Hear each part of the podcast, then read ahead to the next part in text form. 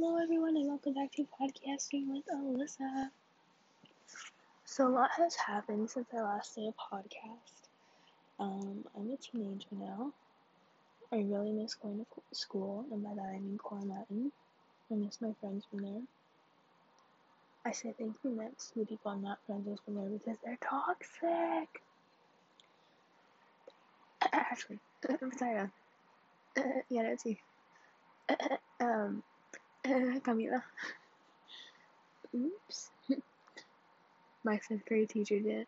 Okay, hold on. I cre- I made up something kind of. It's like the idea is like I, um, the person whoever created it, like, so.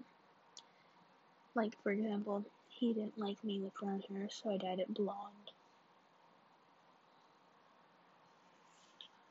Or something. I don't know, something like that. So, I created one for my fifth grade teacher. My fifth grade teacher didn't like me, so I became good friends with her niece. Just like we were in Mis. But then, um, we were gonna do Mis for the school play.